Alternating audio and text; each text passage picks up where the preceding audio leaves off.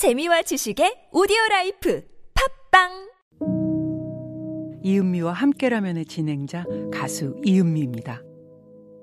자기 감정과 다른 감정을 표현하며 일하는 사람, 바로 감정 노동자입니다.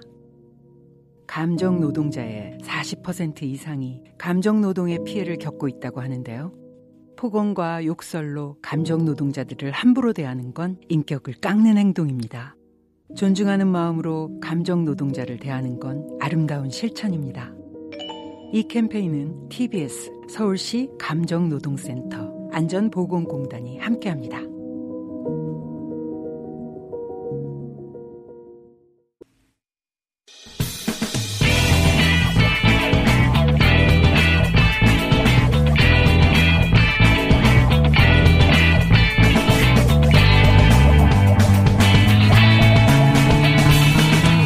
김어준의 뉴스 공장.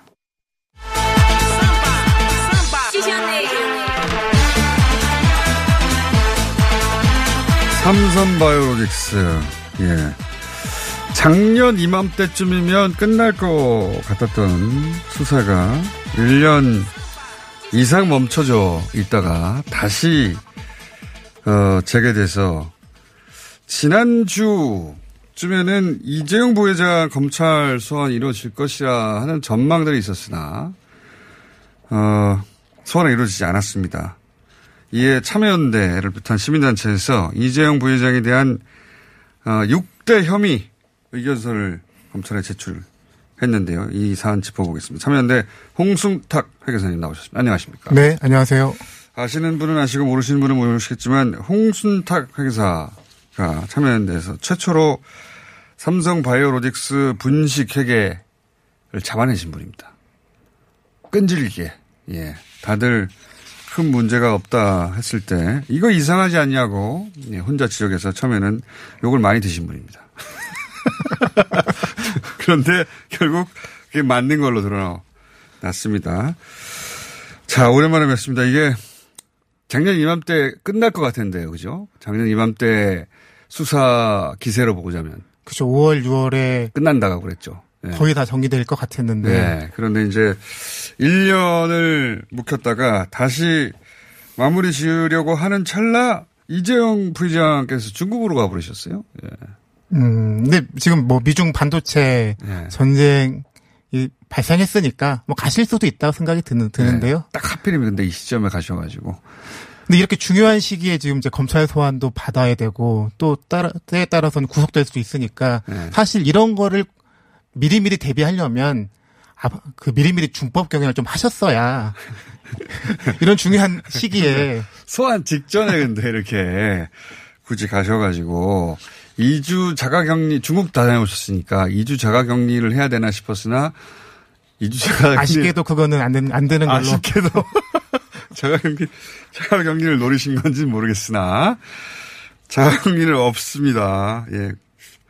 자가 격리 어, 없다고 하네요. 예. 그래서 소환도 바로 되실 수 있는 상황이 됐는데, 자, 어, 언제 소환될지는 모르겠습니다만, 조만간 될 것 같긴 한데, 하도 오래된 사건이라 이제, 예. 작년 초에 삼바에 대해서 뉴스공장에서 굉장히 오래 다뤘는데, 다 잊어버리셨을 것 같아서 6대 혐의를 정리하셨더라고요. 예. 그러니까 원래 지난주 주말에 소환된다는 얘기가 있어서 전체적으로 remind하고 상기시킨다는 의미에서 삼성물산 합병 그리고 삼성바이오로직스 분식회계에서 핵심 포인트 네. 6개를 추려서 의견서를 냈는데 소환이 안 돼서 조금 머쓱하게 됐습니다. 아, 그렇군요. 소환에 맞춰서 내려고 했는데 예. 그 사이에 중국을 가버리셔가지고 자 6대 혐의 저도 이 6대 혐의 보다가 야 이걸 사람들이 다 기억 다시 할까? 워낙 복잡했거든요. 전문 용어도 많이 등장해서. 그래서 6대 혐의가 뭐였는지 오늘 되짚어 보려고 하는데, 되짚어 과연 질까 모르겠습니다. 자, 첫 번째가 뭡니까? 네, 이제 그 이재용 부회장 경영권 승계의 핵심은 삼성물산 합병이고요. 그렇죠. 그리고 제일모직과 삼성물산, 이 합병했습니다. 그리고 삼성바이오로직스 지금 검찰 수사가 이루어지고 있는 삼성바이오로직스 분식회계도 이 합병이랑 뗄래야 뗄 수 없는 관계에 있는데요. 예. 이 합병이 가능하게 된 결정적인 사건들 예. 그리고 이례적인 사건들이 있었거든요. 네, 그렇죠. 이런 것들이 통상적으로 일어날 수 없으니까 이런 것들에 이재용, 이재용 부회장이 어떻게 관여되었는지를 음. 확인하는 게 핵심이라고 본 건데요. 자, 이재용 부회장이 제일 모직의 최대 주주였어요. 예. 그러니까 합병이 이루어진 당시를 보면 제일 모직에는 지분이 많았는데 예.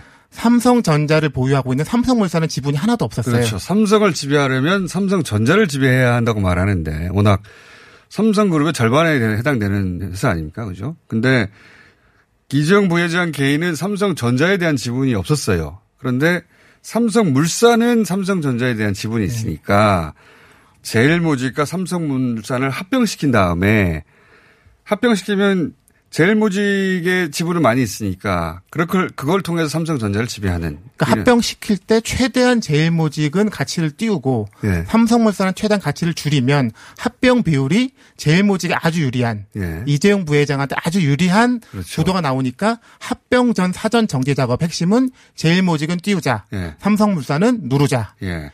애초에 회사의 규모는 삼성물산이 훨씬 큰데, 근데 삼성 이재용 부회장은 제일 모직의 최대 주주니까 제일 모직 주- 주식을 많이 가지고 있으니까. 그러니까 제일 모직이 사실 예전 에버랜드였고 에버랜드 그죠.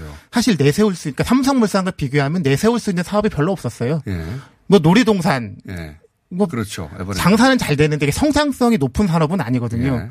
테마파크에 지금까지 만 명 들어왔는데 내일부터 5만 명 받아, 예. 10만 명 받아 이거 안 되잖아요. 입장료가 갑자기 만 원이었는데 백만 원으로 해 이것도 안 되는 거고. 예. 그렇죠. 그리고 뭐 다른 사업부 중에 급식 식자재 유통이 있었는데 이거는 삼성그룹 계열사들이 일감을 다 몰아줬어요. 그러니까 네. 삼성그룹은 다 여기서 밥을 먹는 거죠. 근데 갑자기 오늘부터 밥은 다섯 개씩 먹어라. 이런 건안 되는 거잖아요.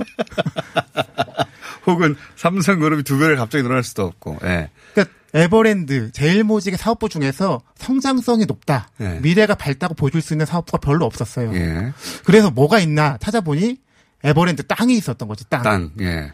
땅은 많으니까 땅에 갑자기 테마파크 짓겠다. 예. 대규모 호텔 짓고 하겠다는 것을 하- 하는 것을 용인 씨와 협약을 체결합니다. 예. 그래서 계획을 발표하죠. 예. 근데 그건 합병 후에 취소됐고요. 백지화됐고요. 그와 동시에 공시지가가 예. 갑자기 공시지가가 4배 최대 4배까지 오릅니다. 그러니까 보유하고 있던 땅값이 갑자기 오르는 거예요. 특별한 게 없는데. 그리고 그렇게 하기 위해서 어 여기다가 이- 이것도 짓고 저것도 짓겠다라고 발표를 하고 합병된 이유는 아무것도 안 해요. 그렇게 발표된 것 중에 그렇게 짓겠다고 하는 계획도 사실상 없었던 거죠. 예. 그러한 이제 공시지가 급격한 상승이 그 당시 2015년 증권사 보고서에서 앞으로 제일모직 가치가 높아질 거다. 네. 높은 고평가의 근거가 되기도 했습니다. 어, 알겠습니다. 이걸 왜 했느냐?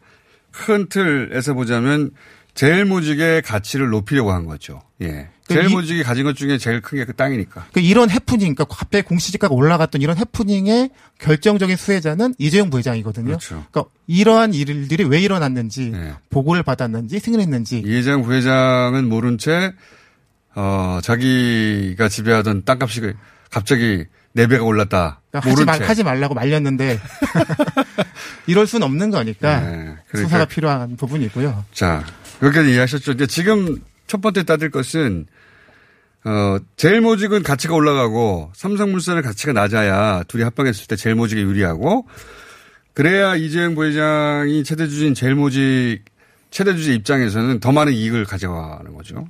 그래서 제일 모직은 띄우고 삼성물산은 누른 게 아니냐. 그 의혹의 첫 번째는 땅값이고 두 번째는 뭡니까? 두 번째는 이제 에버랜드 제일모직 가지고 있던 것 중에서 삼성 바이오 회사가 있었는데요. 삼성 바이오로직스. 그 바이오를 띄우자. 근데 이제 바이오 띄우자. 중에서 바이오로직스는 위탁 생산이라고 해서 예. 남이 만든 약을 생산만 대행해 주는 거예요. 예. 그러니까 그거는 생산만 대행해 주는 거니까 고부가 가치라고 좀 얘기하기 좀 어렵고 예. 그 밑에 있는 에피스라는 회사가 예. 복지의 약이, 약이긴 하지만 바이오시밀러를 개발한 회사니까 요 회사를 중심으로 띄워보자. 음. 에피스가 알짜니 황금알을 낳는 거위니 얘를 가지고 있는 삼성 바이오로직스도 알짜고 네. 그거를 많이 가지고 있는 제일모직의 가치가 많이 올라갈 거다. 그렇죠. 이런 큰 그림을 그렸는데 예. 삼성 바이오 에피스의 알짜가 삼성 바이오로직스가 90%를 가지고 있는 줄 알았더니 40%를 남한테 헐값에 넘겨야 되는 정보가 드러날 뻔했는데 예. 그것을 합병 직전 보고서에서 숨겨버린 아. 숨겨버린 것이 그 두 번째 의혹이죠. 이제 소위 이제 분식회가 거기서 그러니까 삼성 바이오로직스 분식회가 사실은 두 가지거든요. 예. 이게 그러니까 보- 첫 번째 사건이죠. 첫 번째 분식은 2014년 결산에서 콜옵션을 숨겨버린 것. 예. 근데 이게 단순히 실수라고 볼 수 없는 게 검찰서에서 뭐가 드러났냐면 삼 삼정회계법인 그 당시 감사인이었던 삼정회계법인 회계사들이 이걸 알았어요. 예. 뭔가 있다. 콜옵션 있는 것 같다 해서 주주간 계약서 근거가 되는 계약서를 보여달라고 했는데 삼성이 끝까지 숨겼습니다. 어, 자. 이 설명을 듣고 무슨 말인지 알 수가 있어야죠. 그래서 이, 이 사건을 전달하기가 어려운데, 어, 콜옵션, 여기서부터 이제 막히기 시작하거든요. 네. 이렇게 표현할 수 있죠. 그러니까, 어, 제일 모직의 자회사가 삼성 바이오로직스입니다. 삼성 바이오로직스의 자회사가 에피스고. 근데 에피스의 가치를 높여서 삼성 바이오로직스의 가치를 높이고, 삼성 바이오로직스의 가치를 높여서 제일 모직의 가치를 높이고, 제일 모직의 가치를 높이는 일 중에 하나였던 거예요. 근데 이제 그 가치를 형성하는 것 중에 에피스가 콜 옵션이 있어 걸려 있었는데 말하자면 이렇게 표현 쉽게 표현하면 어 빚이 있는데 숨겼다 이렇게 표현할 수도 있는 거 아닙니까? 음, 그렇게 표현할 수도 있고요. 비유적이지만 약간 예. 비유적으로 한다고 하면 에피스가 황금알을 안 낳는 거인데 아홉 마리 있는 거예요. 예. 아홉 마리의 황금 알을 낳는 거위가 있어서 이것 때문에 제일모직 가치가 높다고 주장했는데 그 중에 네 마리를 헐값에 넘겨야 아, 되는 반은 자기 게 아니야. 슬픈 예. 사연이 있었던 거죠. 그 슬픈 사연을 숨긴 그러면 거죠. 남아 있는 네 다섯 마리만 자기 가치라고 했었어야 되는데 그러니까 아홉 마리와 다섯 마리는 영 느낌이 다르잖아요. 아. 가치가 절반이 되는 거죠. 그래서 자기 가치를 깎아먹는 부분을 숨겨버렸다. 예. 그게 이제 두 번째 의혹이고 두 번째 이게 부분. 첫 번째 분식회계인 겁니다. 분식회계를 또 숨겼다는 것이고 그거를 사실은 어 우리 홍순탁 회계사님 찾아내신 겁니다. 자 그 다음에 이제 세 번째는 지가 두 가지는 제일모직을 띄운 거고 세 번째는 삼성물산을 낮춘 건데요. 예. 2015년 상반기가 되돌아보면 예. 건설 경기가 막 좋아지고 있던 시점이었거든요. 그랬었죠. 예. 그런데 삼성물산이 어떻게 행동했냐면 국내에서 수주를 안 합니다.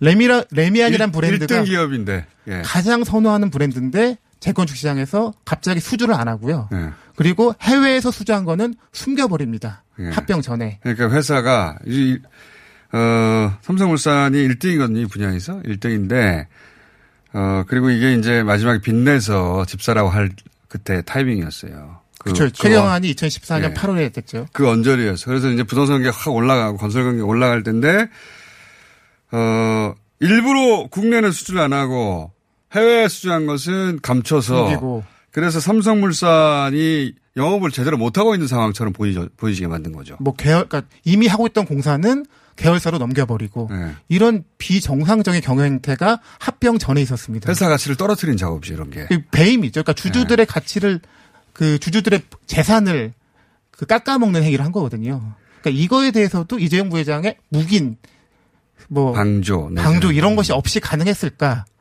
이런 것이 이제 세 번째. 네, 이게 수사. 대상, 여- 이 대목들을 분명히 짚어야 된다. 근데 이거는 전부 다 합병이 일어나기 전에 삼성물산은 떨어뜨리고 제일모직은 끌어올리는 작업의 일환이었던 거고. 자, 그리고 이제 합병 하는 가- 과정에서 또 이 일이 있지 않습니까? 이제 합병이 통과되려면 이사회를 통과해야 되고 그렇죠. 주주총회를 통과해야 되거든요. 네. 두 단계를 통과해야만 이 이상한 합병 비율이 통과되는데 이제 삼성물산에서 보기에 이 합병 비율이 말이 되는지 네. 그러니까 주가에 따라서 나왔다고 하지만 주가라는 것은 장기적으로 기업 가치는 반영하겠지만 단기적으로는 괴리가 될 수 있는 거거든요. 네. 그래서 주가에 따라서 나온 합병 비율- 비율 이라고 덥석받으면 네. 패가망신 하거든요.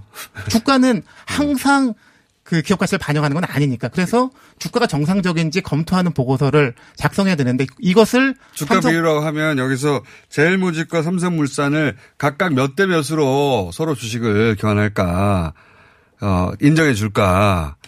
그때 기준을 당시의 주가로 삼자 이겁니다. 예. 그러니까 주가는 이제 자본시장 법에 있는 거니까 어쩔 수 없는데 네. 그 법에 따라서 무조건 해야 되는 건 아니거든요. 네. 그 비율이 마음에 안 들면 합병을 취소시키면 되거든요. 예. 한달 후에 하자. 아니면 반년 후에 하자. 주가가 우리 주가가 너무 낮으니 예. 이런 일 시장에 빈번하거든요. 예. 그러니까 지금 주가가 우리 상태를 정확히 반- 반영하고 있는지 예. 그리고 상대방은 고평가된 게 아닌지를 그렇죠. 따져본 작업을 해야 되고 하긴 했어요. 예. 그거를 삼성물산 경영진이 안진에게 법인에 의뢰해서 했는데 예. 그 보고서가 황당무계합니다. 예. 그게 논란이 한참 됐었죠. 예. 뭐 제일모직 바이오라는 예. 실체도 없었고 현재에도 없는 사업부. 예. 어떻게 써 있냐면 에버랜드에 있는 동식물을 이용한 바이오 사업을 해볼 것 같다. 뭐 이런 거의 가치가 3조 원이다. 3조 원. 이게 무슨 얘기냐면 또 서로 어, 주가를 산정해야 되는데 주가를 산정하려면 회사의 가치를 따져봐야 되잖아요. 근데 그거를 이제 회계법원에 맡겼는데 회계법원에서 제일 모직이 이만한 가치가 있다고 말해줘야 되니까 사업을 평가해야 될 거 아닙니까? 근데 사업 평가하는 것 중에 지금 말씀하신 제일모, 제일모직 바이오라는 사업부가 없어요. 아예. 있은 적도 없고, 그때도 없었고, 지금도 없어요. 그런데 이 제일모직 사업부가 있는 것처럼 그 문서에는 적어 놓고 그 가치를 3조로 쳤다는 거 아닙니까? 예를 들면 그런 식으로 만들었다는 거예요. 그래서 삼성물산은 예. 삼성물산은 자기가 헐값에 팔리는 게 아닌지를 꼼꼼하게 그렇죠. 검증해야 할 책임이 있는 거거든요. 그렇죠. 그리고 삼성물산으로부터 의뢰받은 안전회계법인도 그렇게 충실히 해야 되는데 일을 거꾸로 한 거죠. 삼성물산은 깎아먹고 예. 제일모직은 없는 사업부도 넣어주고 3조짜리 사업부가 종이로만 존재하는데 있는 거는 부풀리고 예. 이렇게 해서 말도 안 되는 보고서를 만들어서 내부적으로 쓰였, 쓰였거든요. 합병 비율을 그렇게 정당화하는 제일모직에게 유리한 합병 비율을 정당화하는 작업을 어, 이 큰 회계법인이 했는데 그 회계법인이 스스로 했겠냐. 식혜상 아니겠냐. 검찰 조사에서 어, 회사와 예. 합병 비율을 맞추기 위해서 적극적으로 소통하고 예. 노력했다. 예. 뭐 이런 식의 진술도 있었던 것으로 나왔습니다. 그렇죠. 식혜서 했다고 자백했죠. 네. 예, 그렇게 됐고 그게 이제 합병 과정에서 일어난 일이고 다섯 번째는 뭡니까? 그러니까 여기는 이제 삼성 내부적으로 한 거거든요. 그러니까 예. 내부적으로 그렇게 한 것은 일단락 됐는데 이 보고서가 외부로 나갑니다. 예. 주주총회를 통과하기 위해서는 국민연금이 국민연금의 동의를 네. 받았어야 됐는데 왜냐하면 국민연금이 어, 한 11% 들고 있었기 때문에 삼성문자를 대주주였거든요. 동의를 해줘야 돼요. 그 국민연금이 반대하면 거의 부결이 예. 그 확실시 되는 상황에서 이 이상한 보고서가 국민연금으로 들어갑니다. 예. 그리고 국민연금 회의 자료에 나옵니다. 예. 국민연금 만약 그 삼정 회계법인, 안진 회계법인 두 회계법인의 보고서가 없었다고 하면 아마 통과되기 어려웠을 거예요. 근데 이, 그 보고서는 저도 나중에 봤는데 황당무계하거든요. 그럼 그 전문가들이 황당무계한 걸 금방 알아냈을 텐데 넘어가죠. 예. 그 보고서는 국민연금은 근데 국민연금은 그 당시 좀 경험이 부족했다고 하는데 예. 아, 자신들의 해명은. 예. 그러니까 그 당시 보면 국민연금 자료에 그 해외 의결권 자문기관의 비율과 국민연금 두 가지 수치가 있어요. 네. 국민연금은 조작됐긴 하지만 가능하다는 결론이 나왔고 해외 자문 기관은 안 된다는 결론이 나왔는데 거기에 삼성 내부적으로 한 보고서 두 개가 붙으면서 두 개는 가능하다. 이게 네. 삼 3대 1이 돼버린 거죠. 아. 그러니까 국민연금의 어떤 그 부족한 어떤 신뢰성을 네. 이 회계법인 보고서가 보충해 준 거죠. 아, 그렇군요. 그래서, 그래서 국민연금이 그래 그러면 삼성물산 손해 아니야라고 찍어줘야 되는데 도장을 그 도장을 찍게 만드는데 이 이런 어 가라 보고서라고 하죠. 근데 이 보고, 가라 보고서 전문 용어 가라 이게 만, 만 만들어진 엉터리 보고서가 기여를 했다 이거죠. 이 엉터리 보고서 얼마나 엉터리였으면 사실은 진작에 공개됐어야 되는데 작년까지 절대 나오지 않았어요. 꽁꽁 예. 숨겼는데 나와고 보니 말도 안 되는 거죠. 창피해서 공개를 못했구나 생각이 들더라고요. 저도 그 보고서를 봤는데 말도 안 되는 거거든요. 이게 이거 고등학생들이 만든 거 아닌가 싶게 엉터리 보고서였는데 그걸 가지고 이 거대한 합병을 국민연금 어이 국, 그래서 이 대목에서 이제 국민들의 공분이 있어야 되는 겁니다. 왜냐하면 국민들의 돈이 들어갔는데 그 돈이 삼성물산에 투자됐는데 그러니까 그 가치가 지켜져야 되는데 여기서 몇 천억이 날라갔다는 거 아닙니까? 그러니까 국민들의 노후 재산이 네. 삼성 합병을 위해 쓰여진 거예요, 몇 천억이. 날라간 거죠, 가치가. 이재용 부회장 승계를 위해서 네. 날라가 버린 거죠. 이것만 제대로 전달해줘도 이거 가지고 몇 달은 욕을 할 만한 거리가 되는데, 자. 그리고 이제 마지막이 뭡니까? 마지막까지만 하죠. 하나만 더. 이제 두- 마지막이 이제 삼성 바이오로직스 두 번째 분식인데요. 잠깐만요. 이 오- 다섯 번째가 저는 특히 이, 이 뉴스를 정리할 때마다 열받는 건데, 이 일을 예를 들어서, 어, 우주 개발을 위하여, 지구 온난화 해결을 위해서, 뭐, 혹은 국민 복지를 위해서 여러 가지 공공 사업을 하다가 사업 계획이 뜻대로 잘 안 돼서 날아갈 수도 있어요. 그런 사업도 많은데, 근데 이거는 그냥 이재용 부회장의 개인 재산을 위한 거예요. 그 어떤 공공성도 없어요. 이재용 부회장 개인 재산을 위해서 국민연금 이렇게 쓰여진 거 아닙니까? 그래서 이 부당 결정 때문에 그 당시 의사결정에 있었던 문영표, 홍한선 네. 두 분은 감옥에 계시죠. 감옥에 계시죠. 예. 이재용 부회장은 있지만. 이재용 부회장이 이거에 최대 수혜자가 아니라 유일한 수혜자입니다. 유일한. 이 모든 것에.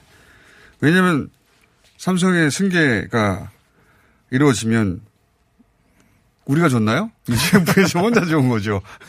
자, 마지막에 뭡니까? 이제 마지막은 사실 범죄가 흔적을 남기듯이 불공정한 합병도 흔적이 남거든요. 네. 그 흔적을 숨기, 숨기 고 감추 감추다가 마지막 터진 곳이 삼성 바이오로직스 2015년 장부였던 거예요. 어. 거기서 자본 잠식이 생겨버리니까 네. 이거는 이게 드러나면 전체적 합- 합병에 문제가 있었다는 것이 사후적으로 문제가 될 수 있으니 그렇죠. 이렇게 뻥튀기 시켜놨는데 돈을 못 버니까 구멍이 난 거죠, 결국은. 예. 그래서 이걸 덮기 위해서 뭘 할까? 뭐 계약서를 조작해 볼까? 평가서를 조작해 볼까 하다가 결국 채택된 방법이 생각을 잠깐 바꾸면 4조 5천억 이익이 생긴다. 어. 그래서 말로만 그냥 아무것도 실체가 없는데 예. 숫자상으로만 4조 5천억 이익을 잡아버린 삼성 바이오로직스의 두 번째 분식회계가 그러니까요. 여섯 번째 의혹입니다. 사조가 실제로 벌리지 않았는데 벌린 것처럼 회계 장부를 조작했다 이거예요. 뻥튀기. 그러니까 바이오 회사가 굳이 이럴 이유가 없는데 네. 이렇게 무리한 일을 하는 것은 더 큰 그림이 있기 때문에 했다고 볼 수밖에 없고요. 그 더 큰 그림이라는 것은 승계 아니냐. 예. 합병을 정당하다 보니 이런 그렇죠. 무리수가 나올 수밖에 없었다. 원래 합병할 만한 회사를 합병했다라고 이제 사후적으로 이제 논리를 만드는 거죠. 이거는 앞에 세 개는 사전 작업이었고 중간에 두 개는 합병 과정이 엉터리인데 그걸 어떻게 무마했냐고 마지막은 그렇게 이루어진 합병이 원래 그렇게 해도 되는 합병이었다는 걸 말하려고 이제 뻥튀기를 한 거죠. 네. 이게 6대 의혹입니다. 예, 그, 그 가운데 자잘한 것들이 있는데. 홍순타 회계사님이 제가 한 10번 이상은 뵌 것 같은데, 오늘 가장 smoo, smooth하게, 재- 재밌게, 원래 이야기 굉장히 어렵게 얘기하시는 분인데, 이만한 도표 들고 나와가지고, 어, 잘 이해가 됐습니다. 한 가지만 한 가지 더 있습니까? 그, 아니 하고 싶은 얘기 하나 남아서 어, 뭡니까? 예. 그, 그 당시 예. 그 당시 삼성물산 합병 때 손해를 보신 주주분들이 있으세요. 아, 그렇겠죠. 삼성물산 주주분들. 삼성물산은 이게 이제 요약하면 이런 거거든요. 삼성물산의 관점에서 보자면 내가 들고 있던 그 주식이 있는데 그 주식이 저평가돼서 손해 본 거거든요. 네. 그렇죠? 예. 그래서 그분들의 손해를 손해 배상을 청구하는 소송을 지금 지- 준비 진행 중에 있습니다. 아 그렇군요. 그래서 아직 많이 안, 안 알려져서 알겠습니다. 참가를 안 하시고 계시는데 예전에 봤던 이 부당한 손해를 되찾을 수 있는 기회가 있다는 것을 좀 어, 참여연대 주도로 하고 있습니다. 참여연대와 민변이 공동으로 아, 진행하고 있습니다. 참여연대 홈페이지 가면 알 수가 있습니까? 아, 별도로 검색을 하셔야 됩니다. 근데 어떻게 알아요 사람들이 지금 저도 처음 들었는데 뉴스를 맨날 보고 사는 참여연대 홈페이지에 가서 뭘 어떻게 검색해야 돼요? 아, 검색하는 방법은 네. 각자 알아서 하시는 네, 겁니다. 알아서 하시면 됩니다. 그러니까 어 삼성물산 제일모직 합병 과정에서 어, 손해를 본 삼성물산의 주주. 구, 구주주들 그죠 2015년 당시 중에 주주분들 손해배상 소송에 참여하고 싶은 분들은 모여라. 이렇게 긴 거 아닙니까? 제목을 알려주세요. 제목을 홈페이지에 걸어두고 자 그런 소송이 참여연대와 민변에 의해서 극비리에 진행되고 있다고 합니다. 극비리에. 자 오늘 여기까지 하고 예, 기본 공부였고요. 이제 소환되면 또 자세히 더 다뤄보겠습니다. 참여연대 홍순탁 회계사였습니다. 감사합니다. 네, 감사합니다. 5월은 종합소득세 신고의 달. 알고 있지? 아, 맞다. 벌써 머리가 아파오네. 아직도 몰라. 내게 딱 맞는 세무사를 찾아주는 비교 견적 서비스. 찾아줘 세무사가 있잖아. 아, 그래? 종합소득세 신고서 사진 한 장이면 업종과 특성에 맞는 전문 세무사들의 비교 견적이 촤! 오, 간단한데. 게다가 코로나19로 어려움을 겪고 있는 모두를 위해 수수료 할인 쿠폰도 나눠주고 있다고. 대박. 찾아줘 세무사. 지금 당장 검색해야지. 야야야, 잘 들어봐. 내가 오늘 버스를 탔는데 말이야. 내 앞에 한 명, 학생입니다. 두 명, 학생입니다. 드디어 내가 딱 찍는데 글쎄! 거북입니까? 어이가 없네. 뻐근한 거북목, 구부정한 어깨, 뒤틀린 골반까지 바디로직 탱크탑과 타이즈로 자세 바로 잡으세요. 남녀노소 누구에게나 좋은 바디로직. 지금 소중한 분께 바른 자세를 선물하세요. 바디로직. 안녕하세요. 치과의사 구지은입니다. 태아가 자랄 때 가장 먼저 생기는 기관이 어디일까요? 바로 입입니다. 먹는다는 것은 삶의 시작이자 끝인 것이죠. 100세 시대인 요즘은 치아를 100년 가까이 사용합니다. 그럼 어떻게 해야 치아를 100년 동안 건강하게 관리할 수 있을까요? 바로 올바른 칫솔질과 정기적인 스케일링입니다. 가까운 치과를 방문하시면 치과의사 선생님께 올바른 칫솔질을 배울 수 있습니다. 그리고 1년마다 건강보험 적용이 되는 스케일링 치료 놓치지 마세요. 이 캠페인은 유디치과협회와 함께합니다. 시더 시더 아빠 발톱 너무 두껍고 색깔도 이상해 이 녀석 그럴까봐 내가 캐라셀 네일 준비했지 갈라지고 두꺼워진 발톱 무좀이 싹 사라진다고 미국 판매량 1위 600명 임상 실험을 거친 전 세계 48개국 손발톱 케어 압도적 지배자 캐라셀 네일. 2주 후 달라진 손발톱을 경험할 수 있습니다. 네이버에서 캐라셀 네일을 검색하세요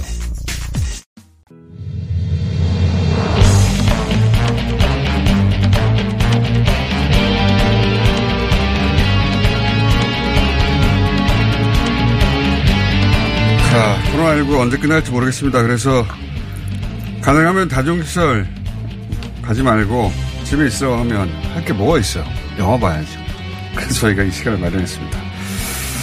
어, 지난주 이어서 최강 영화평론가 나오셨고요. 네, 안녕하세요.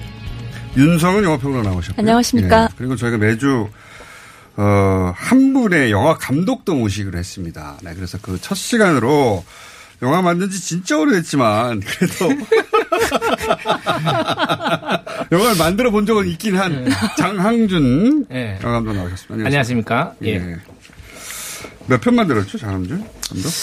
글쎄요. 그, 그 극장, 뭐 극장 영화는 4편? 극장 영화 네 편. 그리고 이제 뭐 TV 쪽 드라마는 한 두 편 했나요? 예. 네, 두- 마지막으로 영화 만든 게 언제죠?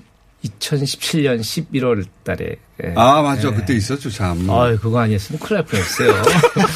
그 전은 언제죠? 어, 그 저, 그 전이 좀 애매한데 그 전이 2009년. 2009년이. 예, 뭐, 뭐, 예. 10년 단위로 하나 만들까 말까 한. 보통 이제 영화 감독들이 음. 월드컵 감독 이런 얘기를 많이 하잖아요. 4년에 한 번씩 네. 만드는 분들이 많아가지고 요즘은 주기가 많이 짧아졌어요. 예. 장항 감독은 이제 8년에 한 번씩 만드는 감독으로. 2017년에 영화 제목이 뭐였죠, 그게? 기억의 밤이라는 영화였습니다. 아, 음. 기억이 안. 나는 밤이죠? 기억이 안 나. 아니 김호준 씨도 제가 그때 그 시사회 오라고. 그렇죠. 절대 안 가죠, 제가. 네, 그렇죠. 단호하게 안 오겠다고.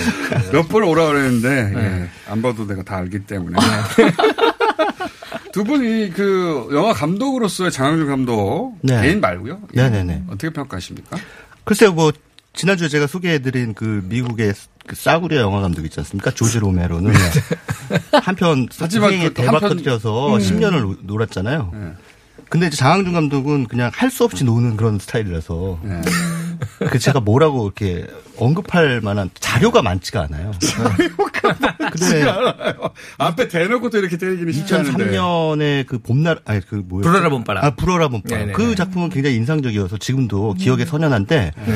그 뒤로는 뭐 이렇게 필모그래피를 보면 네. 주로 연출보다는 출연에 집중하셨어요. 음. 그 단역 그런 것 그것도. 네. 단역, 특별 출연, 까메오 막 이런 식으로 우정 네, 출연. 네, 네, 그랬죠. 예, 이런 식으로 쭉 그 필모그래피를 인간관계를 굉장히. 좋거든요. 이분이. 아, 예. 인간관계를 네. 굉장히 좋아가지고. 최강희 평론가님은 인간관계를 죄송합니다.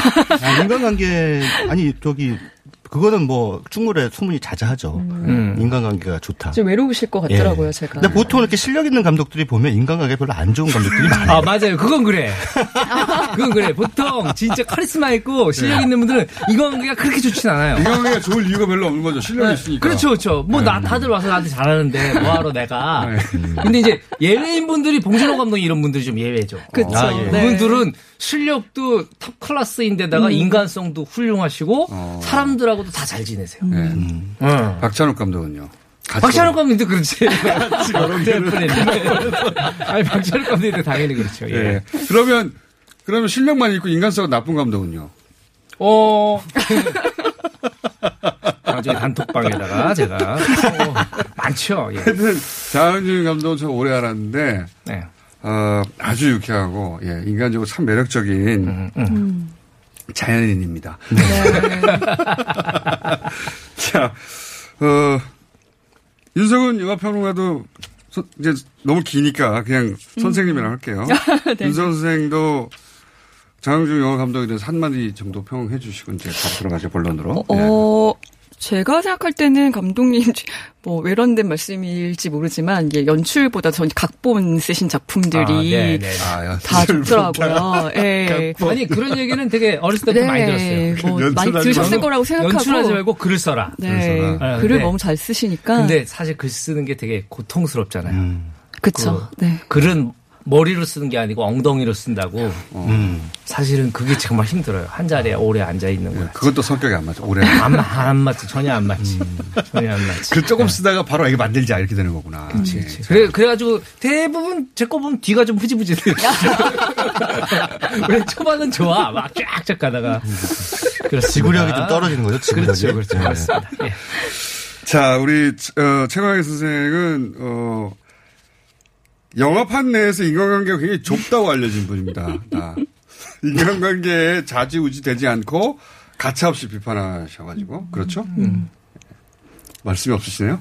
아, 예, 예. 근데 이제, 어, 이럼에도 불구하고, 그, 그, 이, 이런 점이 좋다 해가지고 이렇게 손을 내밀어 주는 영화인들도 있어요. 오. 아, 그래요? 예, 그런 분들 때문에 제가 평론을 하는 거예요. 오, 예를 들어서. 그러니까 예를 들어서, 그, 왜, 신과 함께 제작자의 원동현 대표라든가, 아. 아니면 뭐, 내부자들의 그 우민호 감독이라든가, 네. 이런 분들은 오히려 이런 색깔을 유지해 주기를 바라는 어, 한, 좀, 예. 아, 그러니까 사실 그런 분도 잘 없거든요. 대부분 음. 이제 국내, 어, 평론가들은 국내 영화인들을 아니까, 음. 안면에 있으니까 좀 후져도 음. 괜찮다고. 그러니까 막 쓰기 힘들어요. 알게 되면. 그렇죠. 아무래도 그러면 사람인지라. 마케팅의 일부가 돼버리는 거죠, 평론이. 그렇게 하지 않는 평론가. 그러다 보니 친구가 다 떨어져 가는 평론가. 그런데 이제 그, 그 시제 말로 그래도 남는 친구가 이제 찐이죠 요즘 말로 찐. 찐. 예. 그런 저는 오늘 처음 뵙기 때문에 아직 안 싫어하는 거예요. 저분을. 아니 근데 장항준 감독님은 제가 뭐라고 영화에 대해서 언급할 기회가 없었어요. 기억이 안 나는 밤이라서.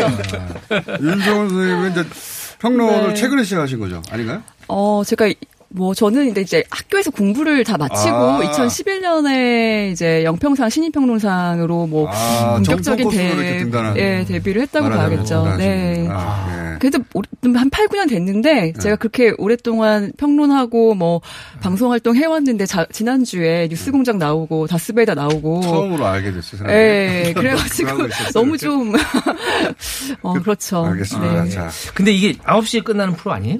근데 지금 아무것도 안 하고 내 얘기 한 반 하고 그래서 다스베이다 또 나가야 되겠네요. 아, 자, 네, 아니. 왜냐면 본- 이분들에 대한 어, 기본 소개가 있어야 또 아, 그 그래요? 아, 예.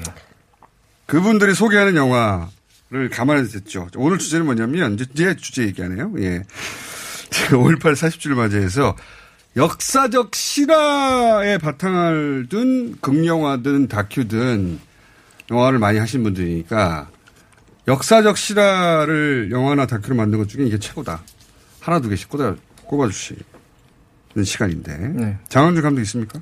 저는 뭐 이게 최고다라기보다는 제가 조금 이, 이 영화에 대해서 그 좀 영화에 등장하지 않은 사연들에 대해서 좀 알는 영화가 있어서 아, 예. 이 영화 뒷이야기. 맞아요. 그렇죠, 그렇죠, 그렇죠. 뒷이야기 아 니면 이제 그 이 영화에 실제로 관계된 분들을 제가 거의 다 만나 뵀거든요. 아, 이 영화의 소재가 됐던 사건에 대해서. 1987이라는 장기간 아, 감독. 예. 그때 네. 나이가 그랬죠, 또. 응. 딱. 아. 음, 음. 근데 이, 실제 이 사건과 직접 관련이 있어요?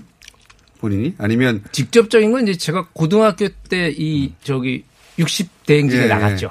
아. 아, 고등학생의 신분으로 고3 때셨겠네. 예, 예. 음. 그래서 감정입이 확 됐구나. 그렇죠. 예. 그 저희 딸한테 이제 얘기했죠. 저희 어. 딸이랑 같이 보러 가서 아빠가 옛날 저 안에 있었다고. 아. 근데 우리 애가 그 마지막 장면에서 굉장히 뭉클해하는. 네, 어. 그리고 너가 아빠랑 같이 아빠랑 엄마랑 같이 갔던 촛불 역시 음. 이렇게 될 거다. 오. 그 너도 네 나중에 딸이나 아들한테 얘기해라. 어. 엄마가 저 안에 있었다고. 뭐 그런 얘기를 했으면서 둘이 이제 돌아오고 그랬죠. 대사는 잘 써요. 아, 그렇죠. 그 뒷심이 없어. 그렇게 들으니까 이거 와닿을 수밖에 없겠네요. 네네네. 내가 저때 있었는데 저기에. 네. 네. 어. 저도 비슷한 생각했습니다. 보- 음. 보면서 같은 네. 세대다 보니까 네, 네. 이제 다 와닿죠. 음. 네. 네. 와닿을 수밖에 없는 영화였고. 자, 시간이 많지 않으니까 잡담을 너무 길게 해가지고. 두 끝났어요? 분이 저는? 아, 끝났어요. 하나 골라서 하나? 어, 하나 골라. 아니, 아니, 아니, 내가 여기 사실은 이제 고사를 했어요, 제가. 작가님한테 고사했더니 김호준 씨가 네. 육두 문자를 문자로 하면서 나오라고 그래가지고, 예. 뒷얘기는 뭐예요, 그럼 뒷이야기? 이 영화와 관련. 뒷이야기가 아니고 사실은 이게 이제 제가 2000, 2015년, 14년? 쯤에 이제 이, 이, 그, 박종철 고문치 사건에 대한 얘기를 해야겠다. 영화를 만들어야겠다. 아. 이제 생각을 해가지고 이제 그 자료조사를 시작했었어요. 아. 네, 자료조사를 시작해서 이제 그때 당시에 이제 여기 뭐, 뭐, 오여, 오- 오연상 의사, 그리고 또 최환 검사 아. 검사장도 만났고 그리고 이부영 의원도 만났고 그리고 아. 당시 교도관들도 만나고 이런 이제 분들을 다 만났는데 함세영 신부님도 만나고 이제 다 그러면서 아. 이제 취재하면서 알게 된 것들이 나중에 이제 제가 다루기에 너무 크더라고요 사건이. 그러니까 나는 못한 이야기가 이렇게 멋지게 나왔구나. 그렇지. 근데 이제 영화로 두 시간 안에 담을 수 없는 얘기들이 너무 많은데 뒷이야기를 다 하시죠. 제가 그분들한테 실제로 들었으니까 그러니까 그 얘기들이 되게 인상적이어서 그 제일 인상에 남는 것이 그 오윤상 선생님 예. 예 예. 그 중대 앞에서 지금 내과 의원을 하고 계시더라고요. 예. 그 찾아 전화를 드리고 찾아갔더니 그 당시를 얘기해 주시는데 이제 당시에 이제 당직으로 예. 이제 병원에 고문했다는 사실을 밝힌 분이죠. 결국 예, 예. 그렇죠, 그렇죠. 예. 이분이 이제 근무를 하고 계시는데 형사 이게 그 담당 이제 그 뭐라죠 위에 그 큰 의사가 뭐지? 큰 의사 원, 원장 부장이다? 아니요, 저 고- 교수? 치프인가 뭐 있잖아요. 네, 네. 있잖아 그런 사람이 부장 같은 거. 짧게 해주세요. 부장 같은 사람이. 아, 시간을 아까 잡담을 이렇게 하니까 할 아, 근데 오늘만 나오신다 그래서 아, 예, 예. 아니, 또 나올 거예요.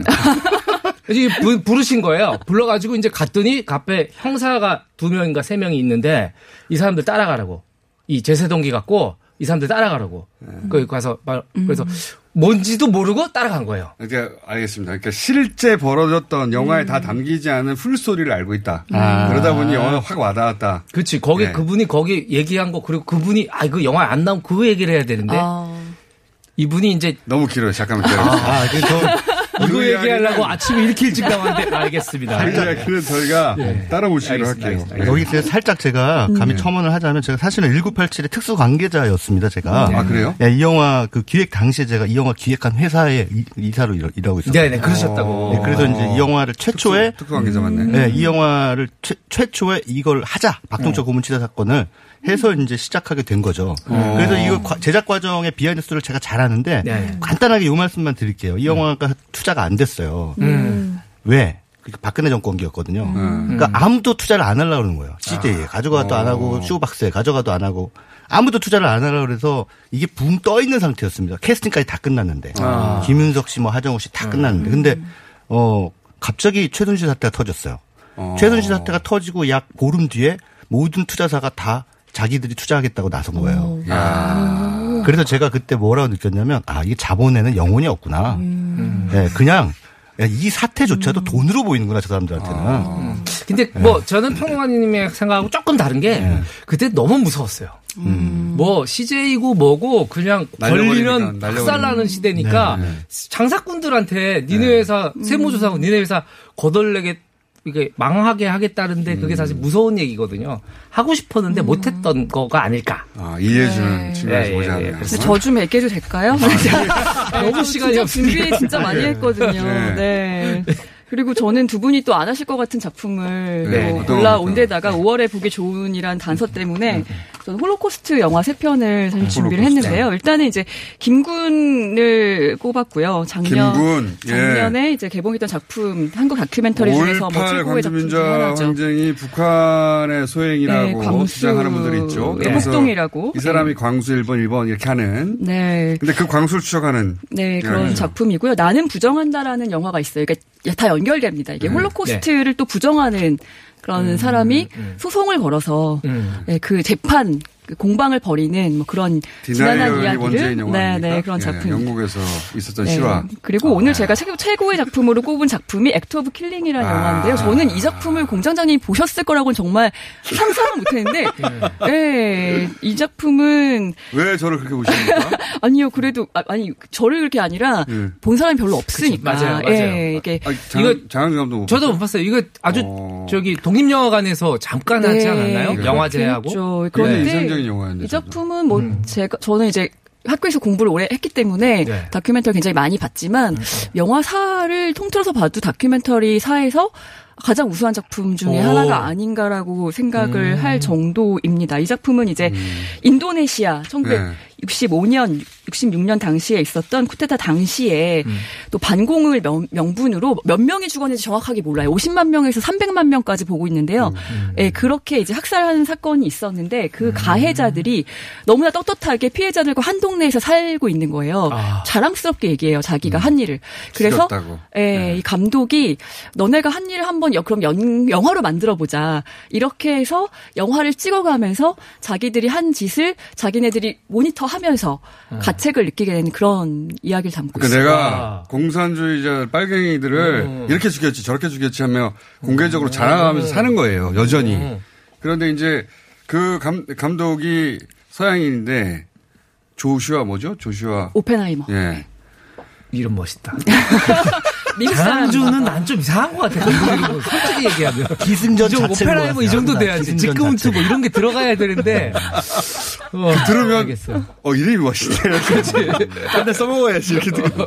자 어쨌든 네. 저 저도 제가 본 다큐 중에 네. 가장 인상적인 다큐였어요. 아, 그러니까 이게 그냥 영화 단순한 영화가 아니고 실험적인 성격까지 띄고 있는 거예요. 그렇죠. 보면요. 실험적인 다큐입니다. 예. 하여튼 뭐 처음에는 무슨 이런 영화가 다 있지? 음, 이렇게 보게 되는데 어느 순간 막 끝에 가면은 엄청난 충격이 몰려와요. 네. 어떻게 이런 게 나왔나? 네. 이 2시간 40분짜리 영화인데요. 조금 인내심이 필요하지만 한 끝까지 번도 보시면 접해보지 못한 종류의 장르의 다큐예요. 음. 네. 실화인데. 좋아하실 것 네, 같아요. 아, 오늘 이거 건졌네요. 이게 사실은. 영화라는 게 관객을 이렇게 감동시키거나 관객의 정서를 움직이는 거잖아요. 그쵸, 근데 네. 영화는 그 이 피사체, 영화를 찍는 피사체의 그 생각을 바꿔버리면서 어. 그것 때문에 관객이 또 눈물을 흘리게 만드는. 맞아요. 어, 그렇죠. 그러니까 대단한 연출이죠. 아무 죄의식 없이 사람을 죽였던 사람이 네. 한 번도 자기 죄의식을 인정하지 않았던 사람이 그 감춰져 있던 죄의식을 스스로 발견하는 거예요. 그거는 연출자도 예측을 못했던 그렇죠. 부분일 수도 네. 있겠는데요. 그죠? 네. 음. 음, 한번 이제 그래서 영화 속에 굉장히 명장면이 이제 그 정말 자랑스럽게 자기가 살인했던 행각을 재현을 하거든요, 이 사람들이. 음, 네. 그걸 다 찍어가지고 나중에 이제 그 이게 제대로 재현이 됐는지 한번 봐달라 감독이 이렇게 보, 하니까 음, 음. 이렇게 보다가 얼굴 표정이 미묘하게 바뀌다가 맞아요. 나중에는 막 구토를 합니다. 네. 그러니까 자기가 그렇게 자랑스러워하는 행위를 그렇죠. 본, 본 거가 어떤 본질이 뭐였는지를 이제 느낌이 온 거죠. 아, 제가 이작- 최근에 봤던 것 중에 제일 숟가락 얹기를 네, 잘하시는 것 같아요. 최강희 부님. 70회 정도의 영화제에 초대됐었고 상도 엄청나게 많이 받았던 작품인데 이 작품 이제 같이 쌍으로 보셔야 되는 작품이 그 침묵의 있죠. 시선이라는 네. 이건 이제 피해자의 입장에서 또 그린 그런 그건 다큐. 좀덜 드라마틱하긴 한데 여전히 네. 예, 재밌게 제가 이 작품입니다. 작품들 처음 봤을 때 제가 쓴 평론을 다시 찾아봤더니 음. 인간성의 상실이라는 단어를 많이 썼더라고요. 어, 인간성의 상실이 어떤 피로 얼룩진 역사의 원인이자 결과라는 뭐 자, 그런 액트 오브 이야기를 좀 킬링. 네. 최광희 선생님도 하나는 던져주고 가셔야 되는데. 너무 시간이 지금 짧아 가지고. 그래도 제목은 던질 수 있잖아요. 아, 저는 그냥 그 5.18이고 해서 그 지금까지 나온 한국 그 5.18 영화 중에 가장 완성도가 뛰어나다고 봅니다. 택시 운전사. 음, 아, 네. 택시. 네, 뭐 워낙 많은 분들이 보셨지만 네. 혹시라도 안 보신 분들이 계시다면 뭐 택시 운전 한번 봐요. 방송 계기로 한번 보시면 자, 좋을 것 같습니다. 안녕하시면 됩니다. 하나, 둘, 셋. 안녕. 안녕.